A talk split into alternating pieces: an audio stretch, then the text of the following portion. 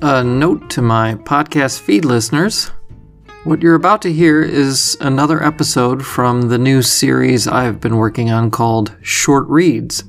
Short Reads is basically just me reading a passage from a work of philosophical literature and then offering a few brief insights into the text afterward to help you think about the text and to find ways to apply the concepts in your own life.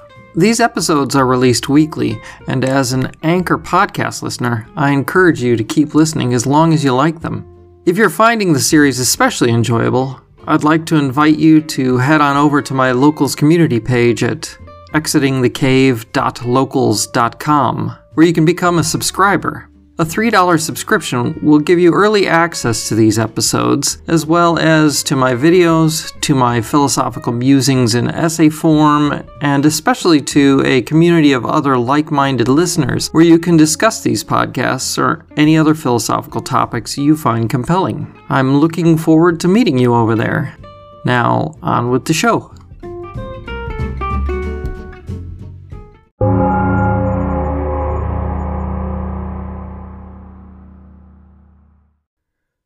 Hello, and welcome to another episode of Exiting the Cave Short Reads. We're continuing with the Consolation of Philosophy by Boethius. This week we move on to Book 2, Chapter 7, and the last of the four false pursuits of happiness, which is glory. Aristotle would have called this the honor seeking or political life, and Boethius seems to have something more cartoonish in mind. But the basic principle is the same Seeking happiness by way of reputation is a fool's errand. Let's listen in and see how the conversation goes, shall we?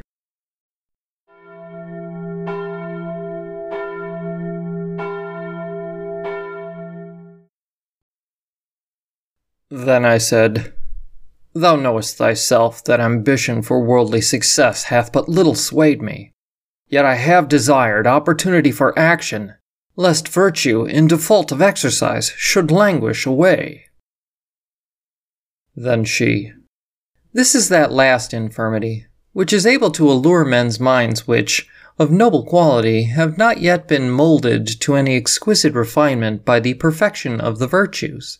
I mean the love of glory, and fame for high services rendered to the commonweal. And yet consider with me how poor and unsubstantial a thing this glory is. The whole of this earth's globe, as thou hast learned from the demonstrations of astronomy, compared with the expanse of heaven, is found no bigger than a point. That is to say, if measured by the vastness of heaven's sphere, it is held to occupy absolutely no space at all. Now, of this so insignificant portion of the universe, it is about a fourth part, as Ptolemy's proofs have taught us, which is inhabited by living creatures known to us. If from this fourth part you take away in thought all that is usurped by seas and marshes, or lies a vast waste of waterless desert, barely is an exceeding narrow area left for human habitation. You then, who are shut in and imprisoned in this merest fraction of a point's space, do ye take thought for the blazoning of your fame, for the spreading abroad of your renown? Why, what amplitude or magnificence has glory when confined to such narrow and petty limits? Besides, the straitened bounds of this scant dwelling place are inhabited by many nations differing widely in speech, in usages, in modes of life. To many of these, from the difficulty of travel, from diversities of speech, from want of commercial intercourse, the fame not only of individual men, but even of cities, is unable to reach. Why, in Cicero's days, as he himself somewhere points out, the fame of the Roman Republic had not yet crossed the Caucasus, and yet by that time her name had grown formidable to the Parthians and other nations of those parts. Seest thou then how narrow, how confined is the glory ye take pains to spread abroad and extend? Can the fame of a single Roman penetrate where the glory of the Roman name itself fails to pass? Moreover, the customs and institutions of different races agree not together, so that what is deemed praiseworthy in one country is thought punishable in another, Wherefore, if any love the applause of fame, it shall not profit him to publish his name among many peoples. Then each must be content to have the range of his glory limited to his own people. The splendid immortality of fame must be confined within the bounds of a single race. Once more, how many of high renown in their own times have been lost in oblivion for want of a record? Indeed, of what avail are written records, even, which, with their authors, are overtaken by the dimness of age after a somewhat longer time? But ye, when ye think on future fame, fancy it an immortality that ye are begetting for yourselves. Why, if thou scannest the infinite spaces of eternity, what room hast thou left for rejoicing in the durability of thy name? Verily, if a single moment's space be compared with ten thousand years, it has a certain relative duration, however little, since each period is definite. But this same number of years, ay, and a number many times as great, cannot even be compared with endless duration. For indeed, finite periods may, in a sort, be compared one with another, but a finite and an infinite never. So it comes to pass that fame, though it extend to ever so wide a space of years, if it be compared to never lessening eternity, seems not short lived merely, but altogether nothing. But as for you, ye know not how to act aright, unless it be to court the popular breeze, and win the empty applause of the multitude. Nay, ye abandon the superlative worth of conscience and virtue, and ask for recompense from the poor words of others. Let me tell thee how wittily one did mock the shallowness of this sort of arrogance. A certain man assailed one who had put on the name of philosopher as a cloak to pride and vainglory, not for the practice of real virtue, and added, Now shall I know thou art philosopher, if thou bearest reproaches calmly and patiently. The other, for a while, affected to be patient, and, having endured to be abused, cried out derisively, Now do you see that I am a philosopher? The other, with biting sarcasm, retorted, I should have, hadst thou held thy peace. Moreover, what concern have choice spirits? For it is of such men we speak, men who seek glory by virtue. What concern, I say, have these with fame after the dissolution of the body in death's last hour? For if men die wholly, which our reasonings forbid us to believe, there is no such thing as glory at all, since he whom the glory is said to belong is altogether non existent.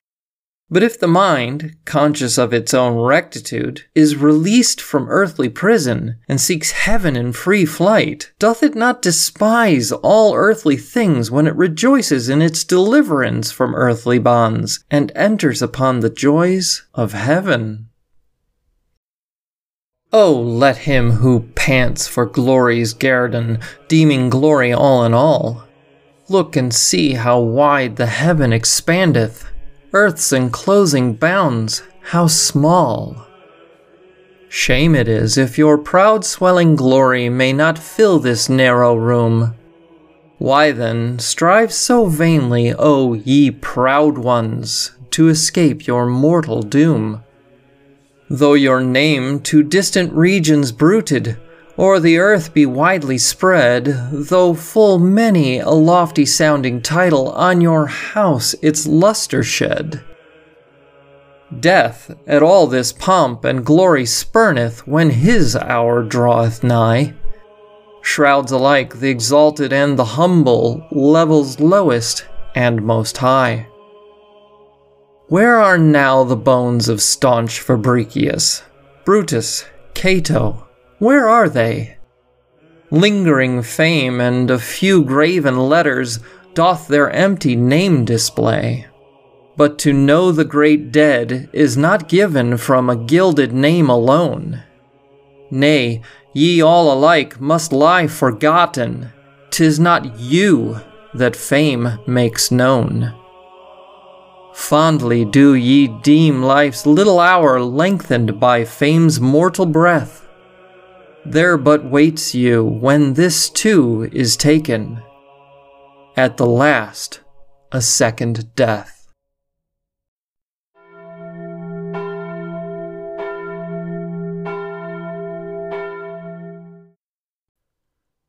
So, the central question in this chapter is why is glory not a path to happiness?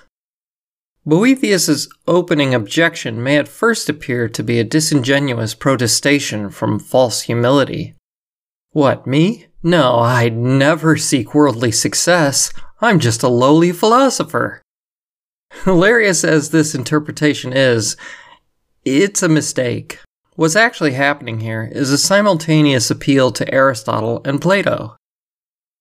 Firstly, he's making an explicit appeal to Aristotle's Nicomachean Ethics, in which Aristotle argues that virtue is something that is present in what we do as much as it is in what we are.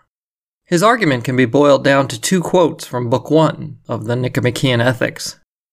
To wit, Book 1, Chapter 5 Possession of virtue seems actually compatible with being asleep, or with lifelong inactivity, and further, with the greatest sufferings and misfortunes. But a man who was living so, no one would call happy unless he were maintaining a thesis at all costs. Book 1, Chapter 8 With those who identify happiness with virtue, or one of the specific virtues, our account is in harmony. For to virtue belongs virtuous activity, but it makes no small difference whether we place the chief good in the possession or in the use, in the state of mind or in activity. For the state of mind may exist without producing any good result at all, as in a man who is asleep or in some other way quite inactive. But the activity cannot exist without producing a good result. For one who has the activity will of necessity be acting and acting well. As in the Olympic Games, it is not the most beautiful and the strongest that are crowned, but those who compete, for it is some of these that are victorious. So those who act win, and rightly win, the noble and good things in life. We should be careful to note here that Aristotle is not saying that those who act rightly will necessarily achieve the noble and good things in life. What he is saying can be summarized in an old state lottery slogan in the States You gotta be in it to win it. Buying a lottery ticket in no way guarantees a win, but not buying a lottery ticket certainly guarantees you won't win. Now, of course, bringing the lottery into this discussion is a bit dicey. I don't want to confuse the discourse on fortune up to this point with what Aristotle considers habits of virtue. The point is that Boethius wants to argue with philosophy that he was not seeking power, the subject of the previous chapter, but was seeking virtue through his remediative association with those who seek power. He wanted, as we heard in the first few chapters of the Consolation, to tutor the powerful in the ways of virtue, and in doing so, win the noble things in life, as Aristotle would put it. Secondly, Boethius is making an appeal to the Republic. As hinted, he claims to have been endeavoring to at least try to turn Theodoric into one of Plato's philosopher kings, an effort that quite obviously failed. As we'll see in coming chapters, if Boethius had paid closer attention to books like the Timaeus, he might not have been so naive about his chances. Someone like Theodoric would have been a soul which had bathed deeply in the river of forgetfulness before choosing the life of a capricious emperor. But more on that later. Philosophy seems to be engaging in a sleight of hand here in response to Boethius. Rather than take him up on the question of whether virtue is found in the having or the doing, she instead chides him for his love of glory. This may seem confusing because even if we say that Boethius was wrong headed or naive to want to tutor Theodoric, why would we assume he was doing this in the pursuit of glory rather than virtue? The answer to this question lies in everything that came before in Book 1, and Boethius realizes it. He knows he's been disingenuous with himself.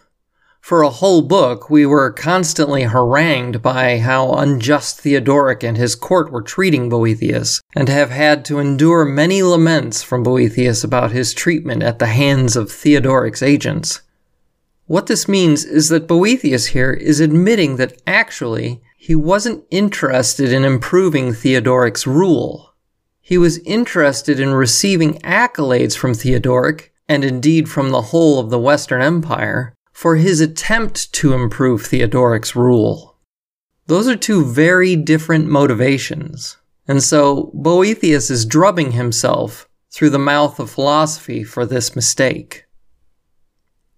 The remainder of the reading is an attempt to refocus on the cosmic scale of justice and Boethius's fleeting temporary role within that cosmos. Philosophy regales us in vivid detail just how small and insignificant we really are, and how vain and foolish pursuits of honor and glory are as a result. Finally, Boethius begins to hint at the direction we're headed in philosophy's final sentences. He does this first by implicitly breaking with Aristotle. He tells us that our reasonings forbid us to believe that men die wholly. This is a reference to Aristotle's De Anima. To give a complete treatment to Aristotle's theory of being here would be unwieldy, but I'll just say now that Aristotle believed that individual human beings were not a duality of body encapsulating soul, but a compound mixture of body with soul. The right kind of matter compounded with the right kind of form, which is to say, body compounded with soul, just is the individual being or person. Being a compound, their separation is impossible. So when a man dies, he literally ceases to be that man. Both the matter and the form are destroyed when the subject is destroyed, so when Boethius finally dies on the rack, what is left is, according to Aristotle, not Boethius's body, but simply a semi-differentiated blob of matter that simply has yet to complete its reassimilation into the prime matter. This really deserves a better, more detailed explanation, but this is the wrong venue for that. So this will have to suffice for now. The point here is Boethius, through the mouth of philosophy, is saying that he rejects Aristotle's metaphysics on the question of the soul and instead takes Plato's dualistic metaphysics from the Timaeus as definitive instead. This is important because Boethius's theodicy, as we'll see moving into books 4 and 5, is heavily dependent upon the Timaeus. Souls persist beyond the body and move toward a higher, more real realm of existence. There will be more on that point later. But the point here is that this allows philosophy an additional and final way of arguing against temporal or earthly glory. The man who perfects his soul through the pursuit of virtue, virtue as understood from the Nicomachean Ethics, has a reward waiting for him in heaven that far outstrips what might have been possible on earth. To end this week's podcast, uh, I want to leave you with a clip from Carl Sagan. I do not think Sagan was directly influenced by Boethius, but I do think he was heavily influenced by the religious and cultural tradition that began with Boethius. This clip comes from a book called Pale Blue Dot, and it was Sagan's attempt to highlight through the ironic description of our utter insignificance within the great cosmic story exactly just how significant our presence here really is, and the responsibility that presence confers on us. The passage is remarkably religious, and in particular, remarkably Christian, though I don't think he would ever admit as much. Notice how closely the language in this passage mirrors the language philosophy used to remind Boethius of his own humble place in God's plan. Where Sagan and Boethius part company, however, is in the question of whether anyone or anything was coming to save us from ourselves. Boethius says yes and tries to make the case through his Neoplatonic meditations in this book. Sagan says no, and that we're on our own, adrift in an ocean of meaninglessness. But he does this ironically again by beautifully describing just how meaningful we really are. The minds on this tiny mote of dust are the one thing in the universe that make all of the rest of its infinite beauty and complexity recognizably beautiful and complex. As with any good scientist, he recognized this. But just like every other scientist, he never really asked himself why that's the case. We children of the Enlightenment don't like to ask that question because it frightens us.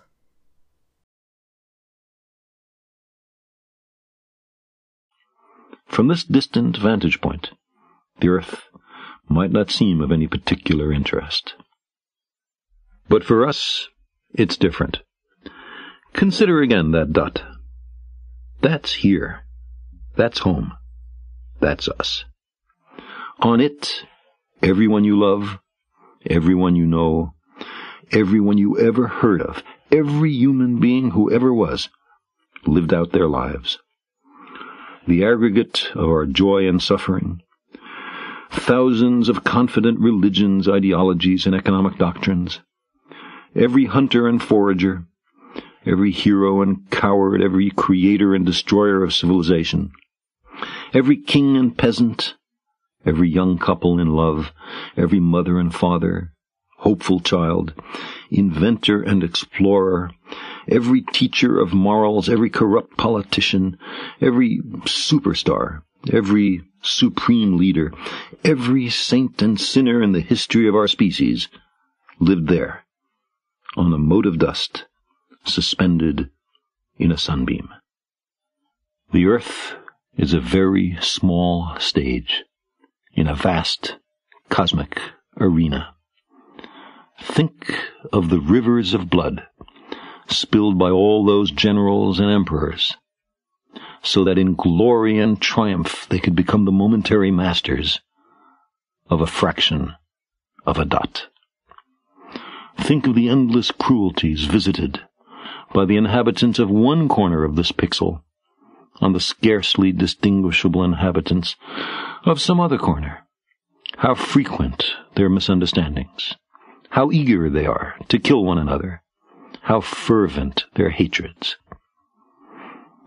Our posturings, our imagined self-importance, the delusion that we have some privileged position in the universe, are challenged by this point of pale light.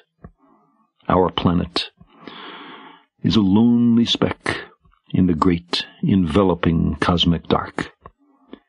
In our obscurity, in all this vastness, there is no hint that help will come from elsewhere to save us from ourselves. The earth is the only world known so far to harbor life. There is nowhere else, at least in the near future, to which our species could migrate. Visit? Yes. Settle? Not yet. Like it or not, for the moment the earth is where we make our stand. It has been said that astronomy is a humbling and character building experience. There is perhaps no better demonstration of the folly of human conceits than this distant image of our tiny world. To me, it underscores our responsibility to deal more kindly with one another and to preserve and cherish the pale blue dot the only home we've ever known.